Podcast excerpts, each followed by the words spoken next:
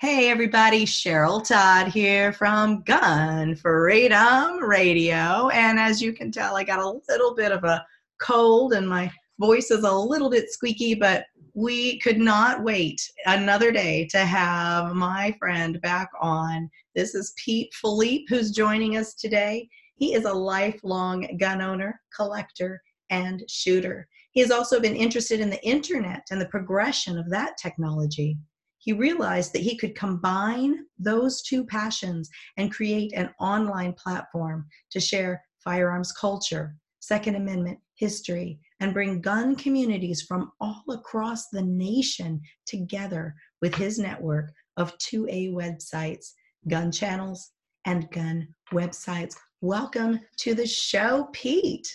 Hey, welcome back. Thanks for uh, uh, having the show, even though you're still recovering. Appreciate it. Well, I appreciate that. When you say welcome back, that's because I've been gone for a week trying to have a little bit of a family vacation. And as we were saying off air, I, I was sick when I left because I'm just pushing it too hard. And then I felt pretty good while I was gone, and I'm sick when I come back. So what are you going to do? You know, but at least I did have those few days of um, just, you know, I was just thinking it had some punctuation because I was thinking as I said, welcome back, and this is going to be recorded. Well, it's being recorded now, but it's going to be presented in the future. We're definitely dealing with some weird time stuff. So I guess it's sort of the having a, a real life thing like that is sort of the punctuation in our live lives, right? That is definitely the truth. And uh, just in case anybody's wondering, it is October 11th, a Friday in the year of 2019. And uh, so anything we talk about here that's time sensitive, uh, that helps you ground yourself in that. I, I found with some of my early shows, I never said the year. And so if we had like, hey, there's this great event coming up or something like that, then I would get these emails, people asking me, hey, I don't see any information about it. And I'm like, what are you talking about? so so now I, I try to put a, a year on it. Um, That's so awesome. think about how awesome that is because when you when we do these things, we think of them as experiments half the time, and you know maybe this will work, and then when they catch on, like your show, on Freedom Radio, is awesome, and it's cool that you've been fluid or flexible with your platform because even now this is a, a treat to have these kind of interviews. You know, as you get back to the the show format again. Well, I so appreciate that, and it it has been a fun um, venture to be able to you know have the full on shows where we would have eh, definite segments and you know four to six guests every week. And now I'm really enjoying, at least for the time being, this way of doing the, the interviews where we can really go in depth and we can take a decent amount of time with each individual guest and uh, offer it up in not only a video format but also the audio of these interviews is separated out for people that they don't care what we look like right? They don't care to watch us talk. They just want to listen in while they're driving or whatever. So um, you know technology has really been our friend uh, over these this these few years with this grand experiment called gun freedom radio well, maybe that can segue. Uh, when we have this tech, I think, well, we're going to talk about the Shooter's Almanac, a new project I've been working on. As you mentioned, I've been interested in guns all my whole life. Second Amendment's really adamantly since 2015 when we attended the Gun Rights Policy Conference, the last, well, the second to last time I traveled here to Phoenix. And, uh, and not taking our rights for granted, you know, after the, the, the stuff that happened in 12 and then the reaction by Obama in the beginning of 2013 which seemed dire. It seemed uh, like he was going to change the way the government works by doing you know the things from the executive branch that should be done from the other branch, and it seemed like he had a, a cultural free free path, and we saw that uprising, that grassroots, that was inspiring, and that's really what started us into being more again aware of our the, the what we the, the environment we're in, right? And uh, and I'm been a big advocate for the new media and, and using this technology, uh, the dissemination of information, well, I guess democratizing the, the dissemination of information, allowing us with our phones to share.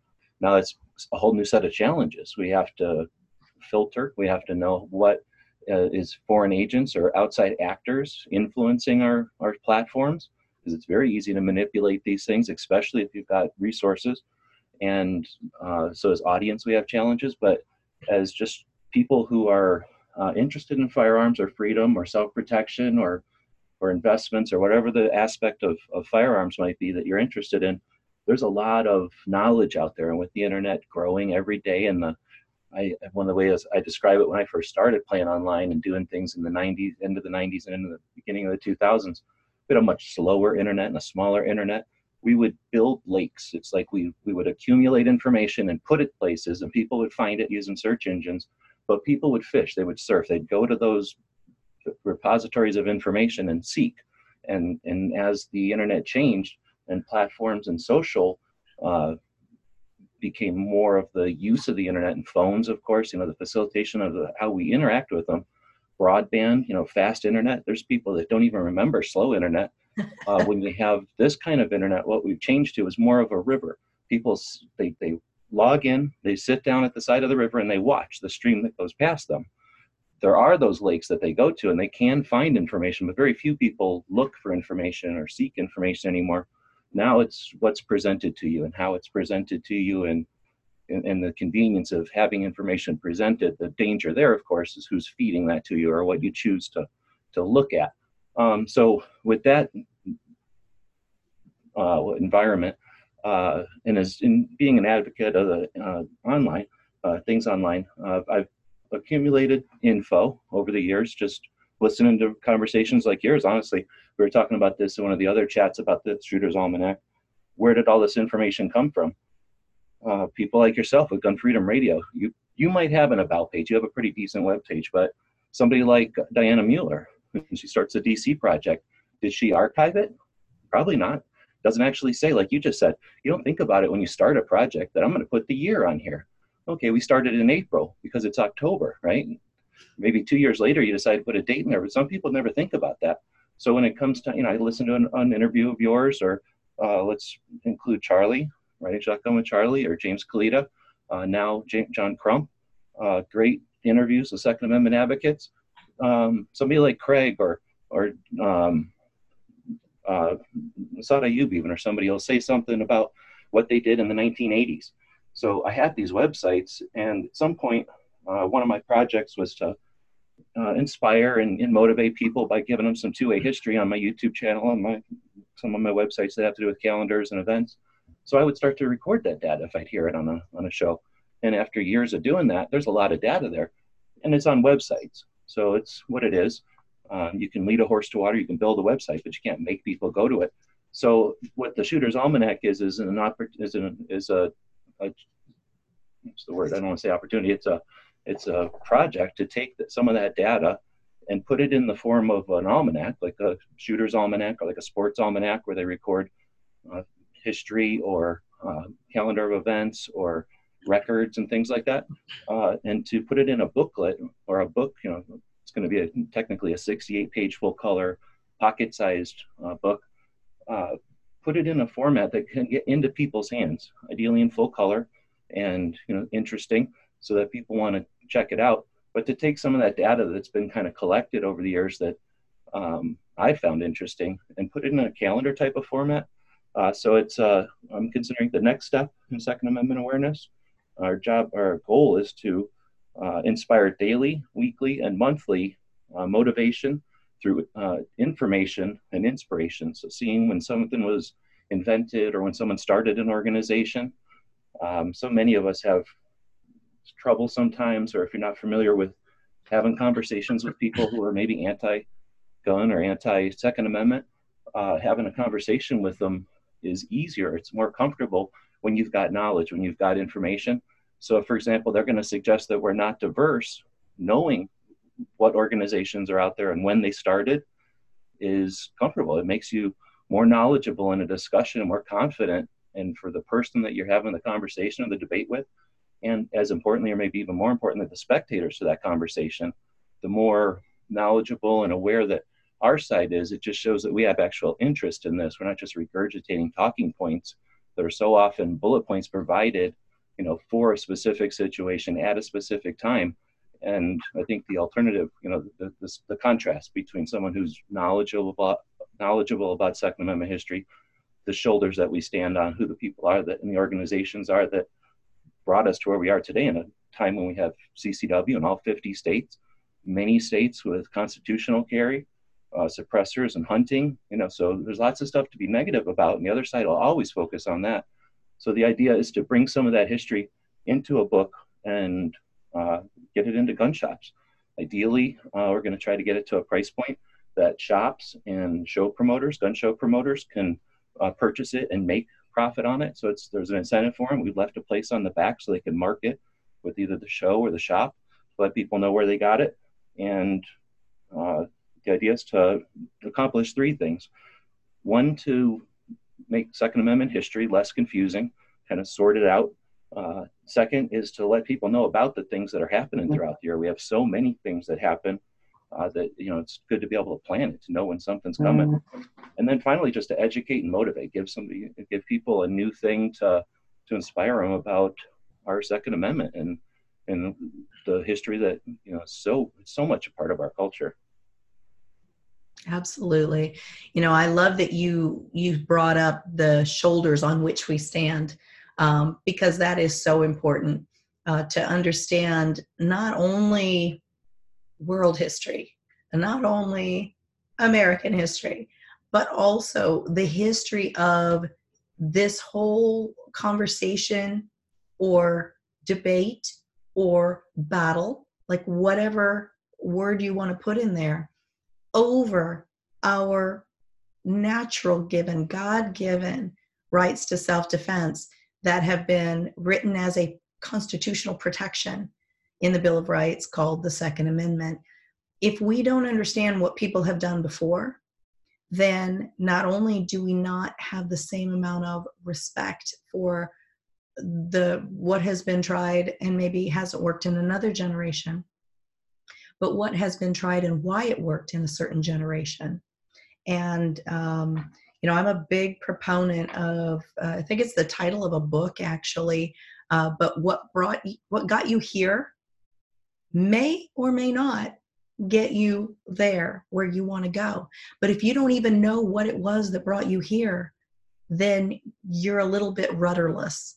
Um, so I think this is such an incredible resource that you are building here and suggesting here and putting it kind of all in one place. Now, is this going to be sort of a a year to year kind of a living document because there are events that are new and springing up and there are events that and groups even that used to be thriving and and have now waned. Yeah for sure. Like the, uh, the i think the almanac implies like a, a annual thing. So um, that would be the goal. In fact as i'm putting it together i have a focus i have a focus probably on 2a more than anything especially this year. I mean i'm, I'm a big advocate of being aware going into the election next year where the boomers are going to hand the baton to the Gen Ys, and the influence that the boomers had or have uh, is going to go keep going down. And the, the Gen Ys are voting for their first time in a national election. They're going to pick up. You're both around 20 something percent, and then uh, they're going to the the Gen Ys are going to continue on. The boomers will will get smaller. So I think that this is an important year to let people know about where we come from, but not just history, but also the the some of the things like KD or um, the DC project, right? DC project's in its third year or yeah. third year. Yeah, and, we're you know, babies. Next, we're brand new. Well, I mean, but next year will be fourth year, and babies in comparison to the entire thing, yes. But as far as like things happening now, I mean, that's kind of long. I mean, there's there's groups that are literally just popping up, right? Um, uh, uh, Mike Sodini, SWAT Talk America. That's that's fairly. I mean, that's you guys seem like you've been around for a while compared to Walk the Talk America. So um, I want people to be inspired to that. There's new things starting today, but also there's a lot of duplication of effort, and people get frustrated if they start an organization, they don't realize that six other people maybe have started something similar, or you know, they're they're maybe just you know both devoting resources to something where if they work together, maybe they'd help. So there's some of that to to not so much just focus on the past, but to keep aware of our recent history too. And again, to motivate people.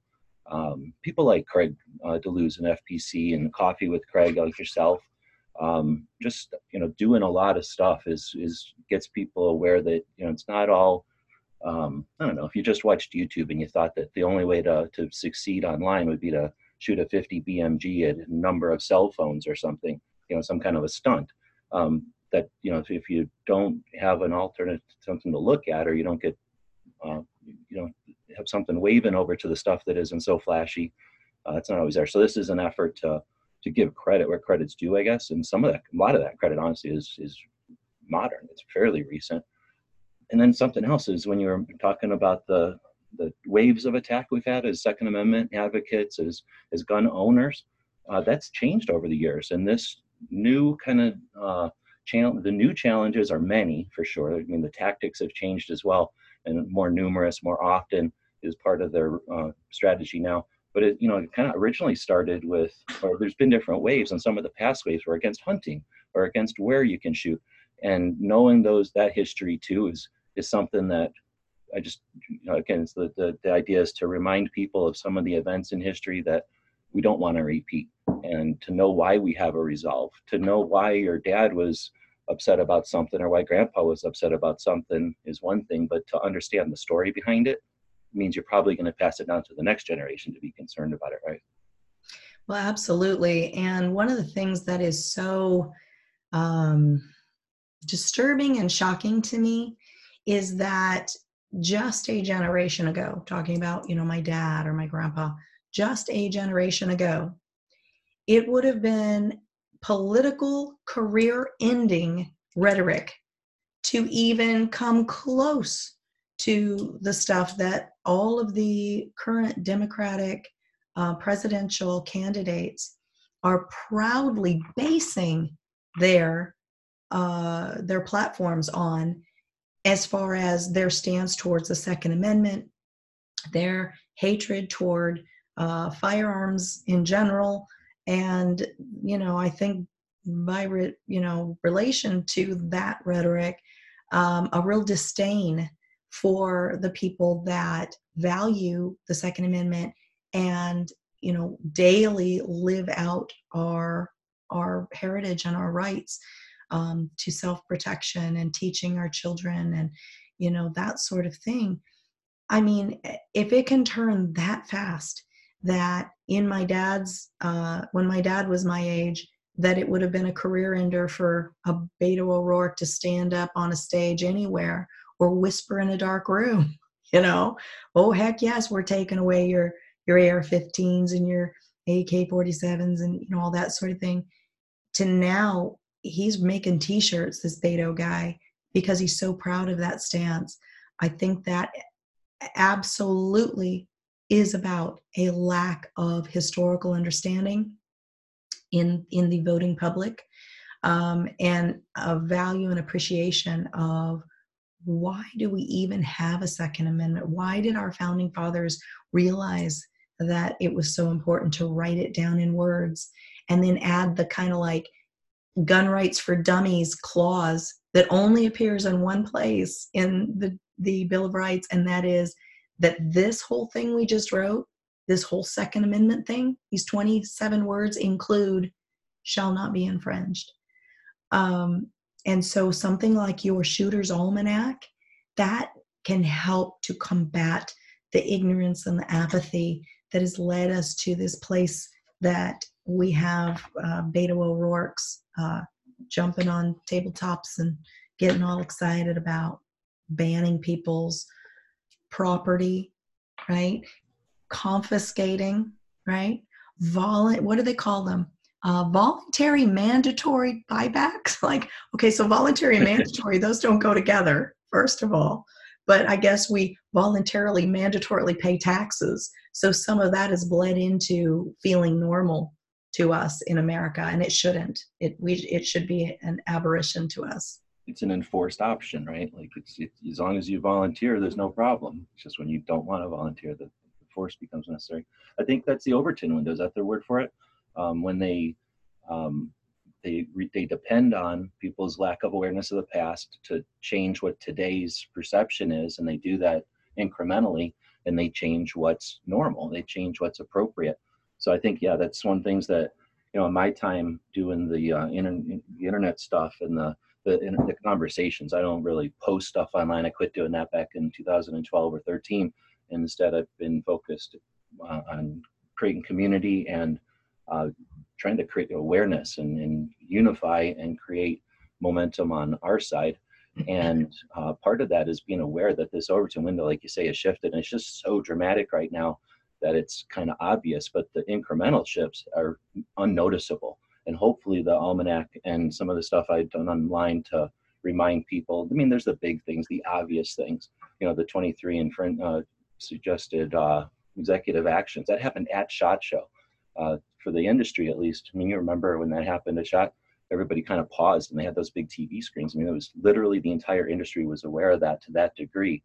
So that's hard to forget for us, but you know, so I try to remember or remind people about that. But some of the little stuff that's just less known uh, is an attempt to remind people where the window used to be, and not that we long for the past or that things need to be concrete. By no means. It's just that they're they're moving in a direction, and you can either sit by and drift and allow it to happen to you, or you can be aware and act with intent and say, no, this is not the direction we want it to head. If anything, it should be heading in a direction towards less we, you know, we have lots of reasons, lots of justification why it should be less. But anyway, so this is a, again to combat the apathy, combat the indifference, and to combat. I don't like to call it ignorance because that implies that people intentionally maybe didn't learn or they had the choice and they didn't. Because some so so much of this takes forever to find it. Now, if you want to find, for example, the exact date that KD started um, aiming for the truth, he might not even know. I think when I asked him you know, he says he thinks it might have been on one of these two occasions, but you know, without him actually having been asked that publicly, it would never be recorded. So it's just you know that kind of stuff is isn't findable. You can't just go on Wikipedia yet and and find all this information. And you'd have to you'd have to look for it. So this is just an attempt to put it all in people's hands so that um, they can pick it up, thumb through it. Uh, we didn't really talk too much about the book itself, but um, I am trying. This is my first attempt publishing. I've done uh, lots of different projects over the years. Uh, and, this is something that's been on my mind. Actually, I was thinking about doing a calendar. Uh, you and some of my other gun shop friends that do calendars each year, you know, do calendars. And, you know, how many calendars can you have on the wall? So my idea was to try to get this yearly information. And I certainly didn't want to make it a book. So, of course, I've always had a farmer's almanac and I've seen some other almanacs and stuff. So anyway, I, I, I got the influence from that. And I'm trying to use every square inch of this book. So it's it's got timetables it's got uh, schedules. I've got a podcast schedule so every podcast that i know of that's firearms related we have a weekly schedule in there so people can find it. Of course that'll change over the years. I think you asked if you, if i planned on making this yearly. Um, i do. And if it if if i can i'd like to make like a hunters edition a, a competition shooting edition uh, some you know that are kind of focused. Because there is so much stuff to put into the calendar side um, it can be well, it would be a lot bigger if I actually put every single thing. You know, if I put in like dates of things like the uh, well, the, gunfight at the OK Corral, for example, that's a big one in history. But there's lots of old West history. You know, we live out here in Arizona. Uh, we're we're immersed in that stuff. So if I added a lot of those anniversaries, and then you know, it would be a much thicker book. Uh, so in the future, if, if it's popular, if it catches on, I might do flavors of it. But yeah, the idea is to do one each year uh, to update it. I might even do a mid-year for things like the Second Amendment uh, rally that's coming up that kind of came out of nowhere mid-year. Uh, and then when I'm producing it now, things like Big Sandy, the machine gun shoot here in Arizona, hasn't happened yet. Uh, there's things that you know have yet to happen this year, so they're not promoting their 220 or their 2020 schedules for confusion reasons. So some of these things I either don't know what the next year's will be, or you know, I have to contact them. So I might do a mid-year um, again, depending on what the, the, demand is for that. But I'd like to also mention that I'm not just doing this as a project to make money. There are really um, lots of things out there uh, to, to, to use as, as uh, income. So this is really just a project to get the book into people's hands. I'm doing it on a crowdfunding platform for a couple of reasons. Uh, crowdfunding is the idea that uh, people can purchase it ahead of time, usually for a little bit cheaper, a little bit less money, sometimes just for the opportunity to get the first run. Uh, but in this case, it's a book. It's not like a new gadget or anything. So um, the idea is to have a bunch of people uh, purchase them. So I can do a larger initial run, like anything when you purchase many, you get it at a cheaper price. And then the goal would be to get these into gun shops and gun shows. My original plan for the almanac when I first started this concept, uh, you know, like the Dandy Dime or the, the, the Auto Weekly or the boat classifieds that you get at the convenience store or the gas station that they just have for free. My mm-hmm. idea was to build something like that in a, in a very inexpensive format that gun show promoters could have or someone could sponsor to have at a gun show and just offer this kind of 2A info. And, you know, you've gone to gun shows when you pick up a flyer or something, if it's a schedule for the shows, you might keep it. But if it's a flyer that says, you know, there's one specific show coming up, you may just read the date and leave the flyer there or whatever. There's no incentive to pick something up usually. So I thought this might be something that people want to pick up. They seek it out. And then if the back of it was like a gun show calendar or a list of all the gun shops in town, something like Alan Corwood's map of Arizona that had all the gun shops listed, that was a great effort. Um, that was my original plan for it. So obviously it's changed a little bit. I'm making it a full color, actual bound book, I guess. Uh, but it, I'm doing it as a crowdfunding for the first uh, concept so that we can get, you know, a bunch of people jump in, we get it cheap enough, then I can still get it to gun show, gun shop, excuse me, gun show promoters uh, at a cheap enough price that they might be able to buy them in real bulk and get them out, uh, or just for shops. Uh, in the shops right now, they can get them for four bucks. They retail for seven sixty-two. So maybe there's an opportunity there for shops to make a few dollars and and that's um, sort of the alternative ulterior motive to it is doing it as crowdfunding. And uh, with the rally we'll talk about here in a bit um, one of the opportunities of the rally one of the challenges of the rally is getting people to dc and one of the challenges in our community is getting people into gun shops and communicating with each other.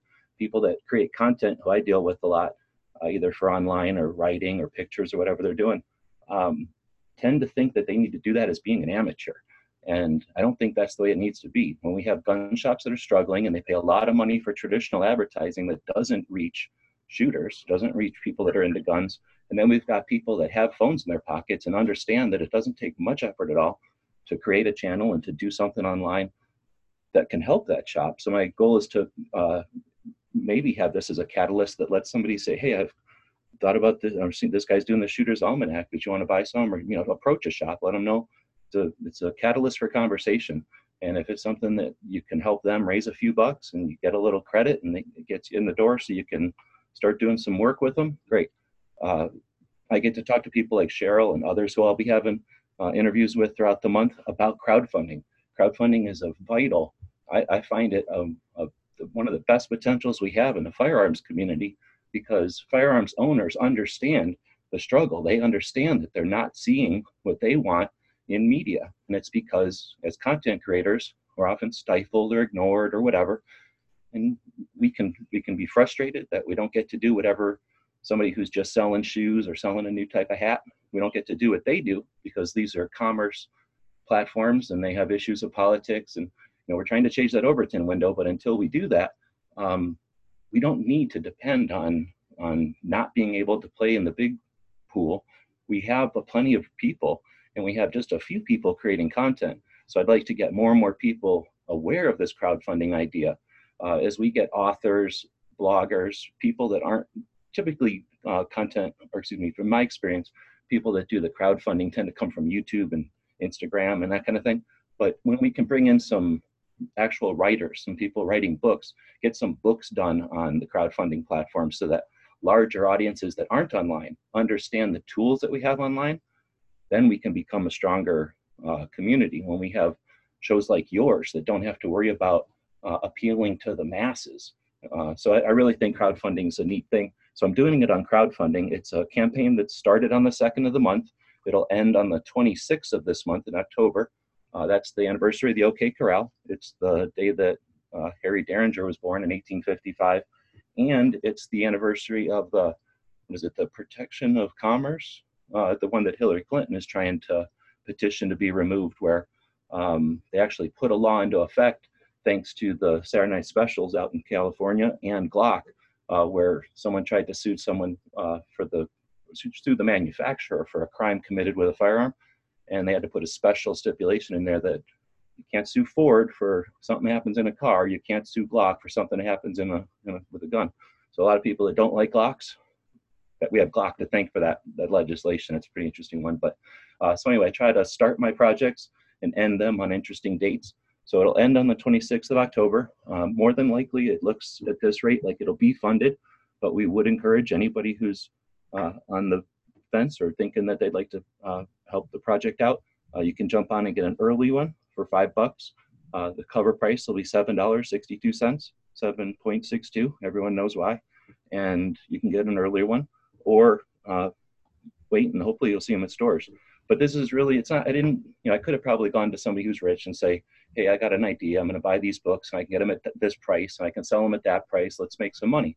Instead, I'm trying to do these as crowdfunding uh, efforts. This is my 31st on Indiegogo. I've done more on other platforms as well, but every, every about since the fifth one, I've uh, offered uh, people I know in the industry that are Second Amendment advocates. If you want to look over my shoulder, if you want to see what the dashboard looks like, if you want to see what the prep is, what you have to do during, and then how you follow through on these things, um, crowdfunding is really neat.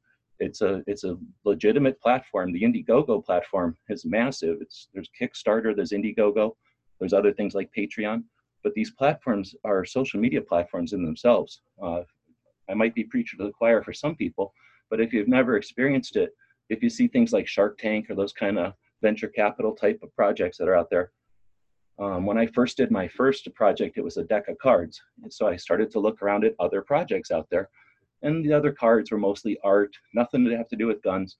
But then I found a, like a restaurant that I thought was cool. And I could put $5 into this guy starting a um, truck, what do you call it? A food truck in the middle of nowhere. Uh, I went to school for mushrooms. I wanted to grow mushrooms when I was uh, younger uh, gourmet mushrooms for restaurants. So there was a place that was selling mushrooms in a bag, and you'd, you'd send the bag off, poke some holes in it, put it in the dark, and mushrooms pop out.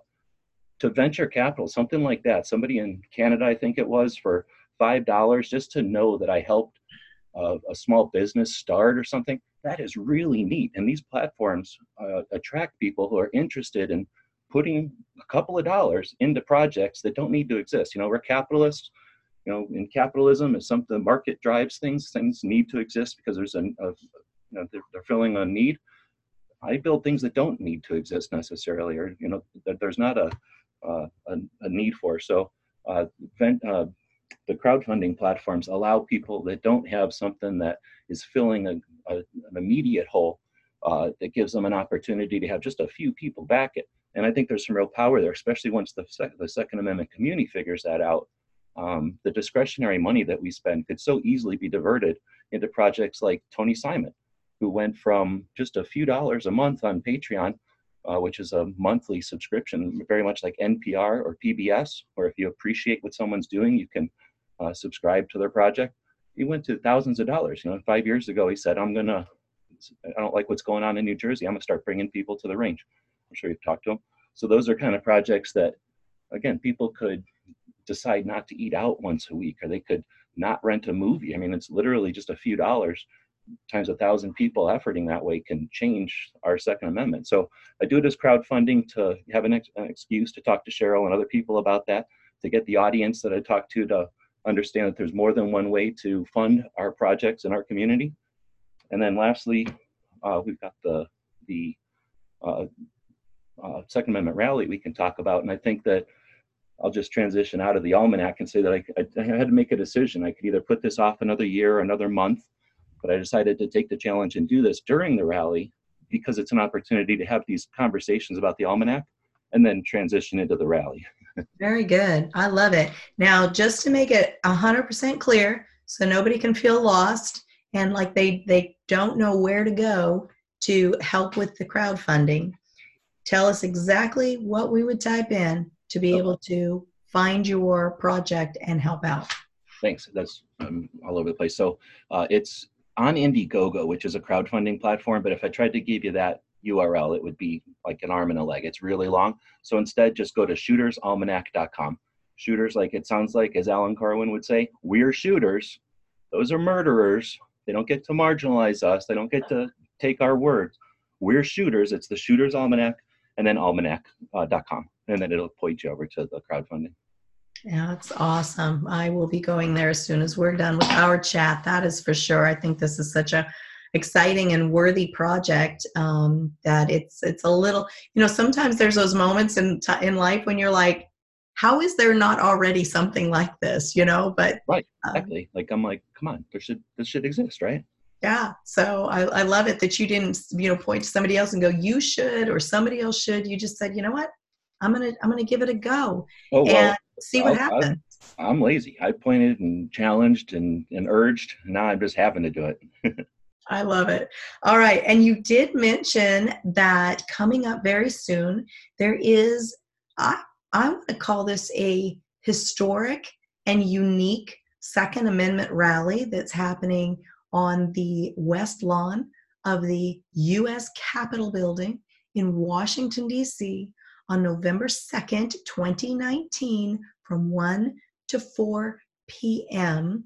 And I'm going to have you kind of dive in, you know, because you are a bit of a historian. You are building this almanac. You are helping us understand where we've come from uh, so that we can better understand where we're going. Why might someone call this a historic Second Amendment rally, a unique Second Amendment rally?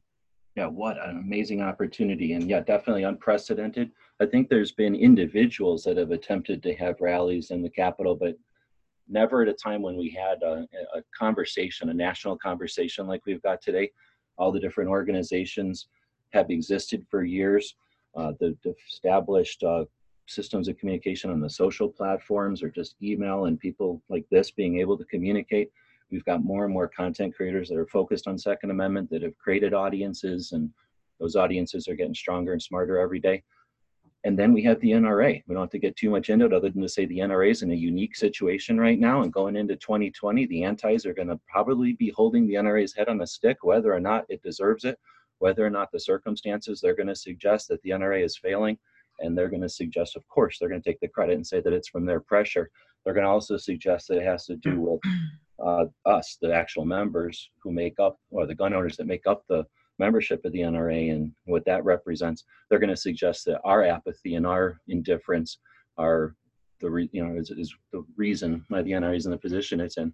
So without even focusing on that, we're in a place where again we have an election cycle where the the boomers are handing their influence to the people have never voted before, and I don't have any pessimism on that uh, that generation. I think they're skeptical. I think they're aware. I think they use tools like never before.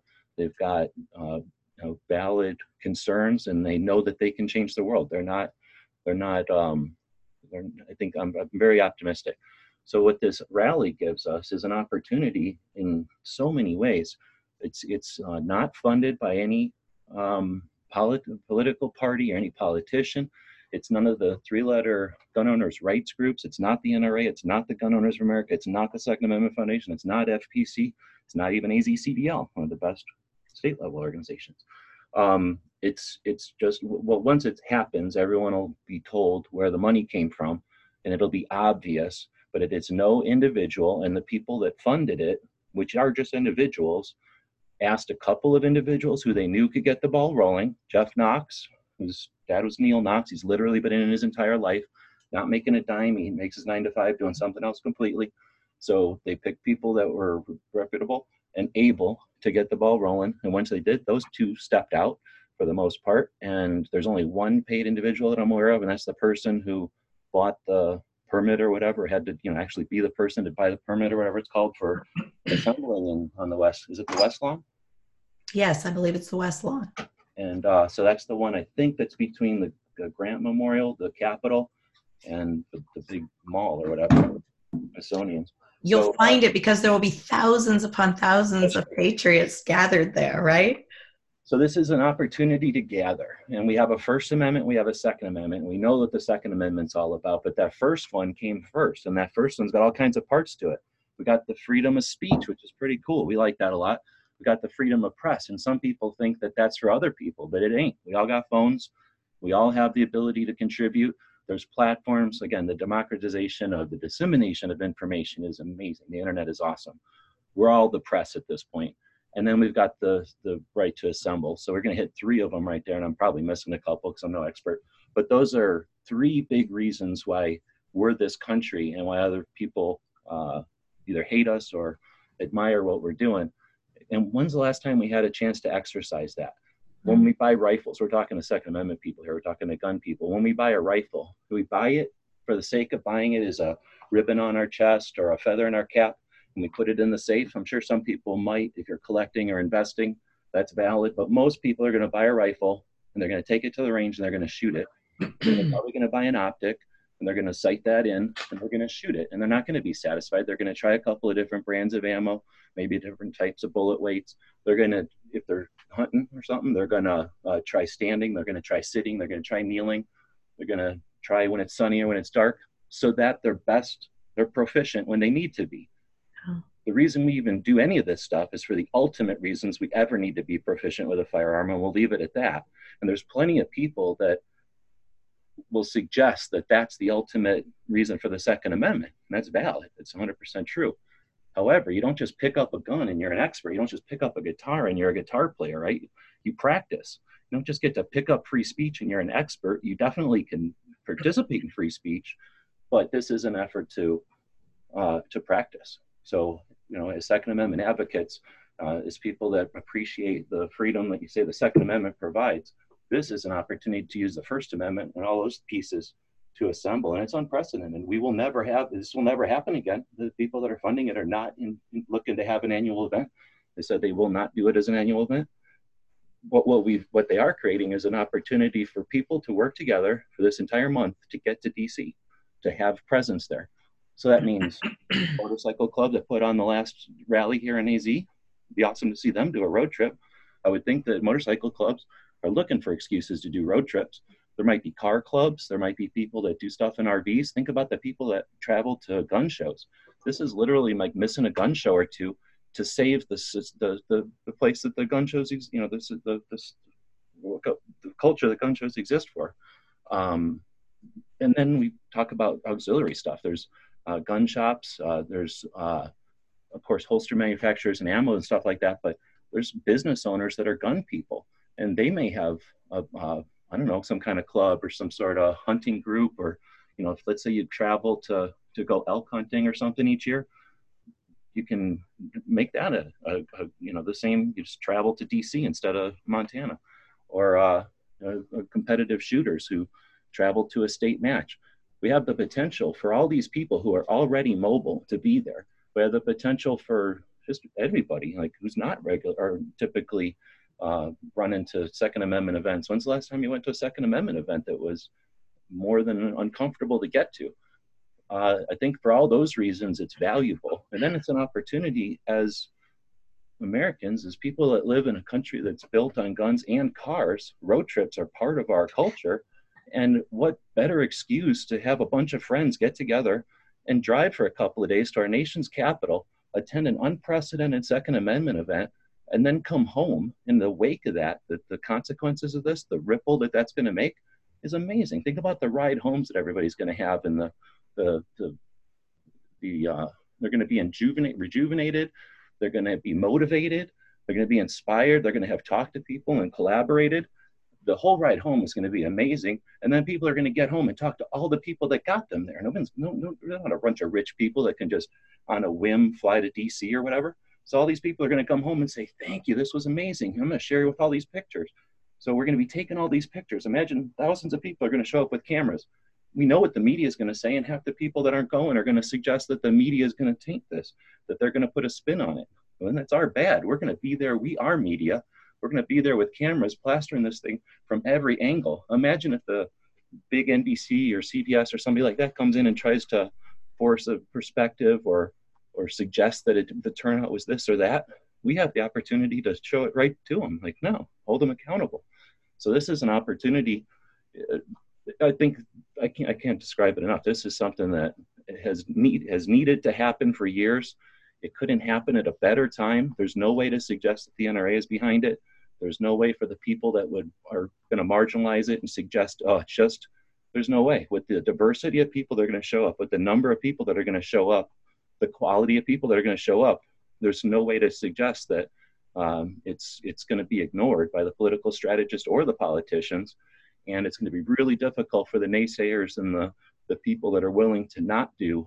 Uh, it's going to be difficult for them to suggest that there is no consequences from it because, again, we're a very powerful, smart, motivated community, and this is going to bring everybody together to to meet. It's amazing. Absolutely. Couldn't agree with you more. And they've already announced uh, the first wave of names of the speakers. There's several waves of, of announcements that are coming. And just even in this first wave, you can see that there's a, a great deal of diversity going to be represented at this rally. And so, uh, some of the people that I've talked to to say, hey, if there's any way you can come to this rally, somewhere inside of them, some some just say it outright, and others you can tell it's there, but they're not like saying it. Uh, they're they're hoping, they're looking for who can they identify with that's going to be speaking, um, because a lot of my audience you know, we're not the, you know, pry it from a cold dead hands group. There are a lot of great people out there that that really that is kind of like the core of their being. They are shall not be infringed. Period. End of story. Um, but we all are looking for who can we identify with, and I think you're going to see in in each wave of speakers that there are people that you can say, oh yeah, that person is my voice. Like when I see them post a video or I hear them on an interview, they are speaking what's in my own heart. And so, um, just I'll just read off a couple of the names here. We've got Chris Chang, right? So I don't know if, if everybody's familiar with who Chris Chang is, but he is a uh, he's of the LGBTQ community. He lives in San Francisco. He is an award-winning uh, top shot champion. I mean, he, I think his original career was in something like IT or something, you know. Tech, and he was the Top Shot was a game show, I guess you could say almost. It was uh, they'd bring different people who kind of knew guns, I guess, for like an hour. I think it was an hour show, and he was the like uh, the comedy relief. I think he was just the guy who's like, oh, I'm self-taught. I shoot in the garage or, or I shoot in the backyard, I should say. You know, he's just like that guy up against seals and whatever uh, you know competition shooters and stuff and he and it because it was not just rifle and not just pistol it was a mix so no one had a an advantage. His un like unfamiliarity with everything and just willingness to do it was just a pleasure and that was the fourth year of the show so it had started it got momentum and i think that was one of the most watched years. And what a what a great way to to show diversity i guess and whatever just the range of what the our community is but mainly because he wasn't a hardcore, like you say, he wasn't really into everything. He just was aware and able and had a lot of fun. Everyone was happy that he won. It was amazing. So it was such a great representation of the community. Can I just break in here and interrupt for a second? Yeah. When you talked about um, finding someone of similar um, interest or point of view uh, to find at the rally, awesome, right? obviously valid. Go to some place so you're comfortable. But I want to express that after 15 years of doing what I've been doing, which is I haven't pursued anything. I've just enjoyed being online and experiencing and sharing our community as it grows with everybody and seeing that community grow. Now you've got a unique position. You've been to, well, I can't even imagine how many gun rights policy conferences, but then everything in between. So you've seen the industry. And on 2015, it was already diverse, but what I'm getting at is when people gather, it's something like a gun show, gun rights policy conference, I think those are two big ones, but because you get such a mix of people at those. But SHOT Show, little less of a mix. NRA show, really good mix, right? Regular old people, industry people, hardcore advocates. I could care less. What is this thing? Like I know everything about them, right? Everybody's at NRA show. I think that's one of the best melting pots. What happens is the people that are hardcore one way and the people that are hardcore the other way. And that might be only shotguns, and that might mean everybody gets a machine gun. They both, just like anything, like a rock tumbler, they start to figure out, you know, they, they by being in the presence of the other people, well, I don't like your position, but you're not a bad guy. I don't like your position, but you're not a bad girl. Boom, they get together and everything changes. So I just wanted to put out there that, yeah, find that go to what attracts you, but then also realize that you are part, no single drop thinks it's responsible for the flood you participating, whoever it is I'm talking to out there, you participating, bring everything you bring. And as long as, like we get talk, uh, talked about at AmCon, as long as you're willing to accept and listen, then you can change a little bit. If you're willing to change a little bit, you're going to be changed by people who are valid, by people who you'd want to change with. That you know we want to merge together and become a group, a community, and this is an opportunity to help others and change yourself a little bit. But I just want to throw that in there. That's another opportunity I see at the, well, anything, but at the rally specifically.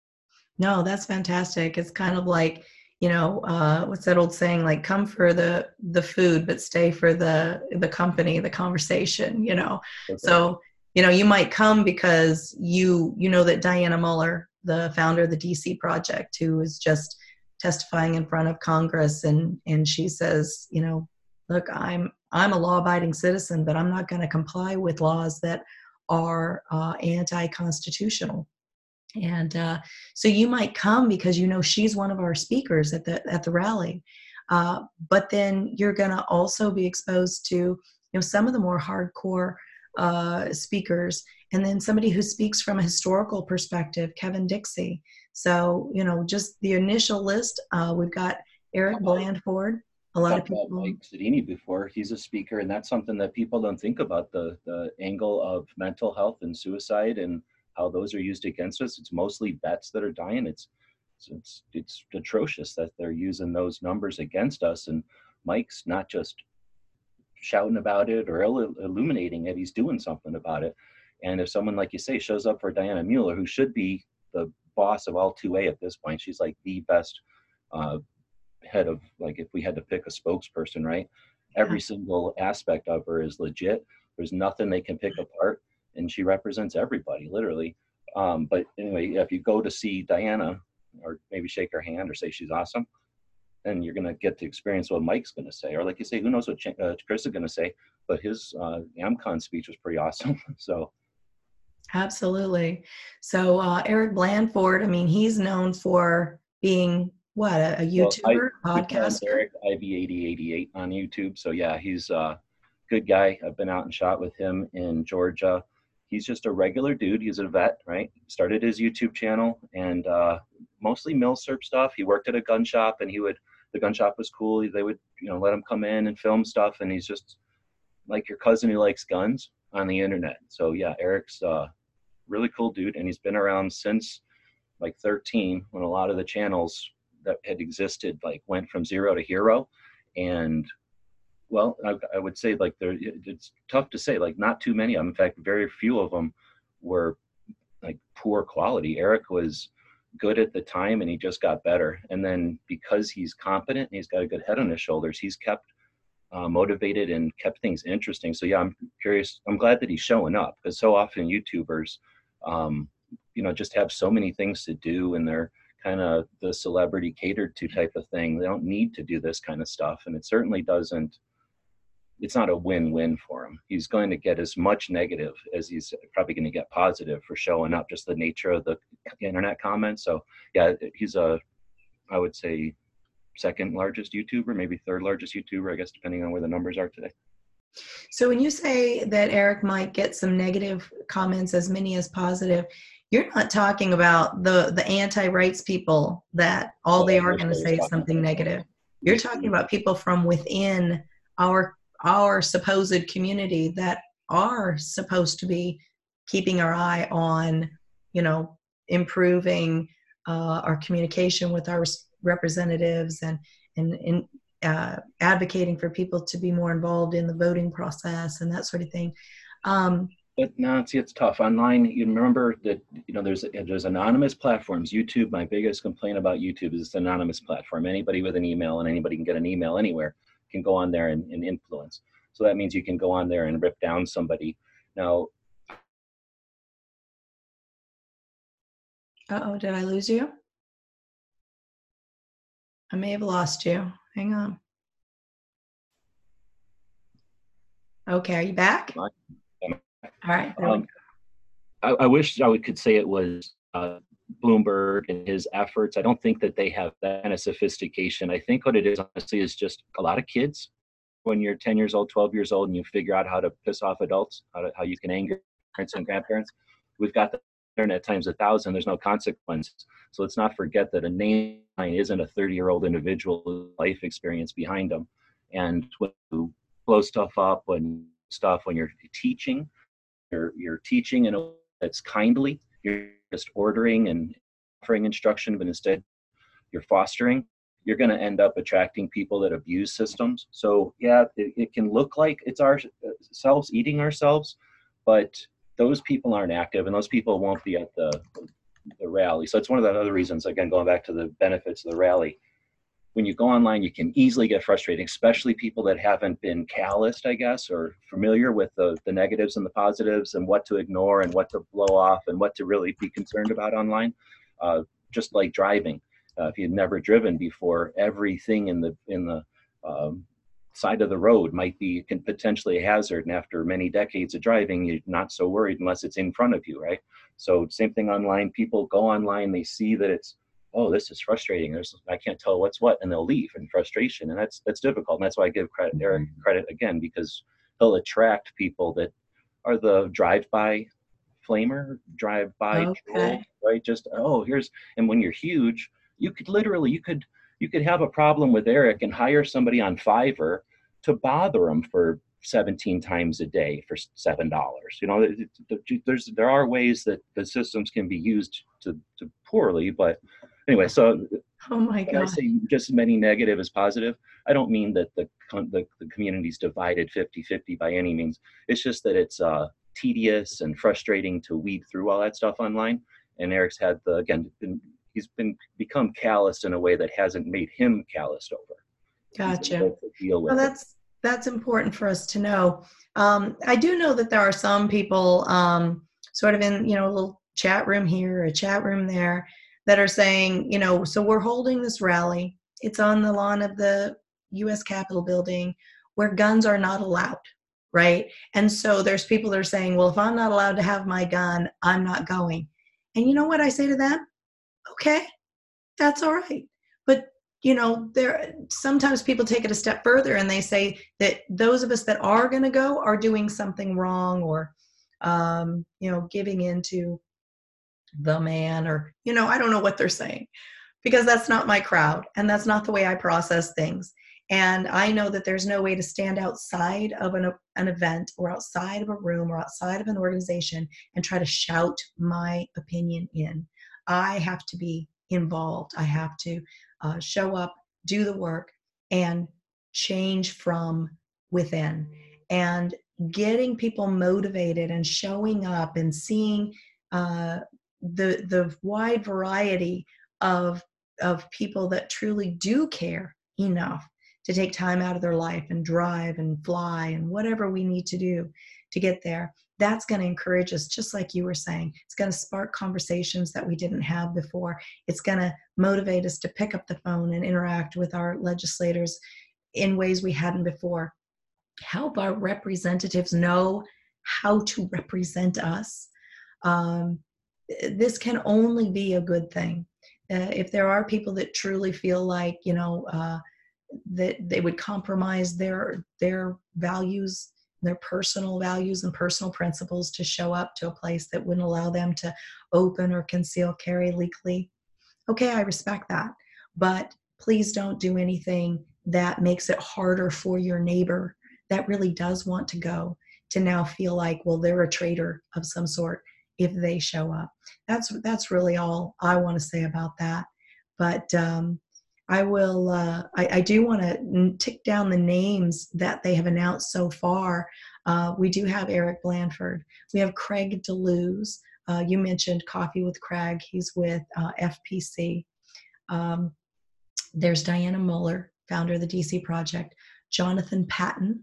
We have Mike Sodini of Walk the Talk America. Chris Chang, who is with Top Shot, Joshua Prince, who is an attorney, Erich Pratt, who is the he's not the the I think he's the senior vice president of Gun Owners of America, and Kevin Dixie of No Other Choice, uh, Firearms Training and Aiming for the Truth. He was just out here in Arizona with us. I mean, that is a great mixed bag of uh, voices and perspectives um, that you know behind the scenes and in personal private conversations they might even not 100% agree with each other on the method and the way to uh, engage in the debate to fight for the second amendment.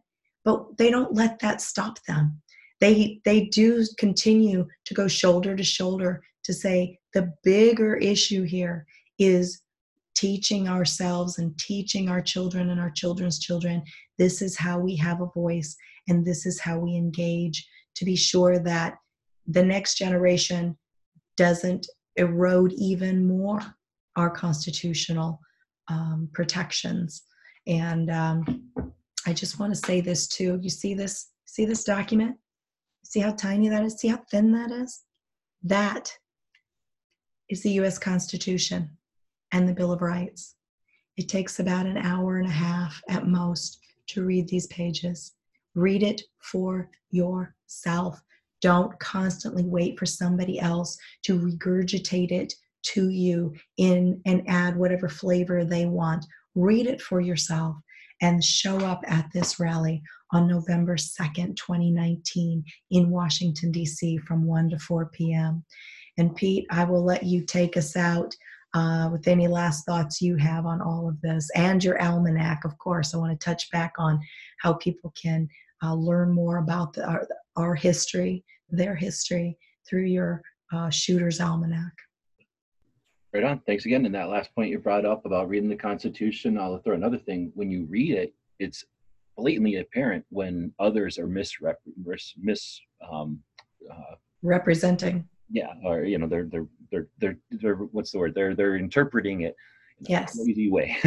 so by knowing it, um, then you can more obviously see those things. Um, as far as the the challenges to the um, uh, people going to the to the rally. Uh, obviously, like you said, is makes sense.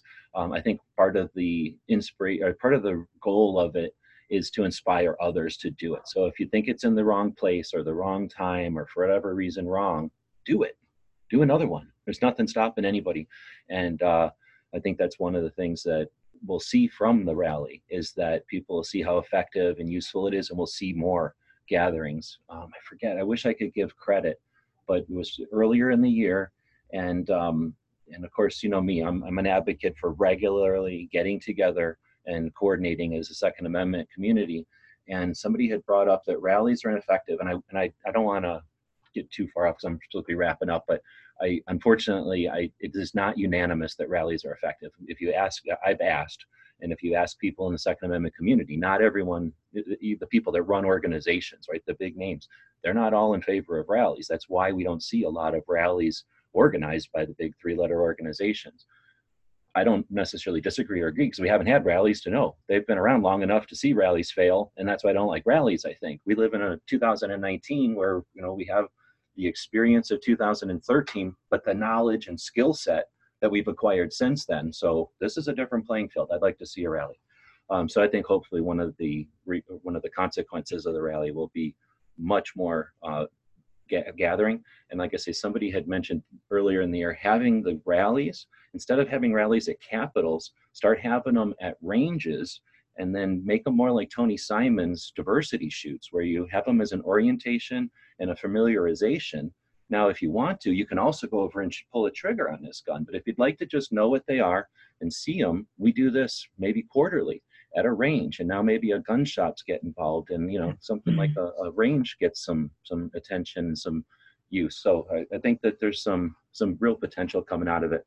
Um, again, I, I had to decide, should I do the, the Shooter's Almanac this month or, or wait a year or a month or whatever? And I decided to do it parallel with the promotion of the event. I have nothing to do with the event other than to be completely inspired and optimistic. This is going to be uh, an unprecedented event that I can't wait to to see happen and and see the consequences.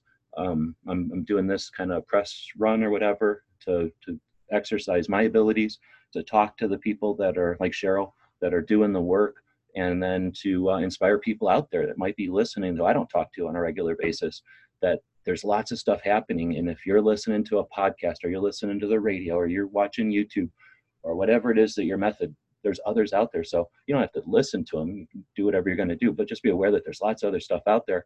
And, uh, and just to consider crowdfunding, consider taking $20 each month, which would be $120, or excuse me, it would be $240 for the year. Consider taking $20 a month and give that to 10 different creators on Patreon. That's $2 a piece. That's almost insignificant. And if you don't feel like that has been money well spent by the end of the year, let's talk and I'll talk about getting your 100 your $240 back to you. I'm willing to do that. I'm not rich, but I'm willing to do that because I've had that much satisfaction watching projects happen, watching things that shouldn't exist become real, and then change things. So consider that. And uh, there's plenty of opportunity out there uh, on the Patreon platform, on the uh, crowdfunding platforms, and hopefully, my ultimate strategy here is if we can show the gun community, the industry, I should say, that there's interest in that, we'll have a firearms funded um, crowdfunding uh, project or something that'll happen with industry support so that we don't have to be at the whim of uh, let's just say people that don't have the same dedication to what the second amendment protects. So again the shooter's almanac is a 68 page full color pocket sized uh, uh, book that is going to have cartoons in it. It's got timelines it's got schedules. Uh, it's something that you can pick up daily. You can see what's going on. So if it's like right now we're in uh-oh are we in mental health awareness week and it was yesterday, I think was yes, or was it today? I forget because I'm up all night. Uh, Mental Health Awareness Day, things like that are in there. So something that you might not be aware of, you know it's coming. Now you can prep for it. Now you can do something and and make people aware of it. And it's not like, oh, that was today, or oh, it was yesterday. So to, to, it's a it's a it's a concept to get Second Amendment into people's lives like that. And thanks for the opportunity. It's been a pleasure. And thank you for doing what you're doing, Cheryl. You're an inspiration.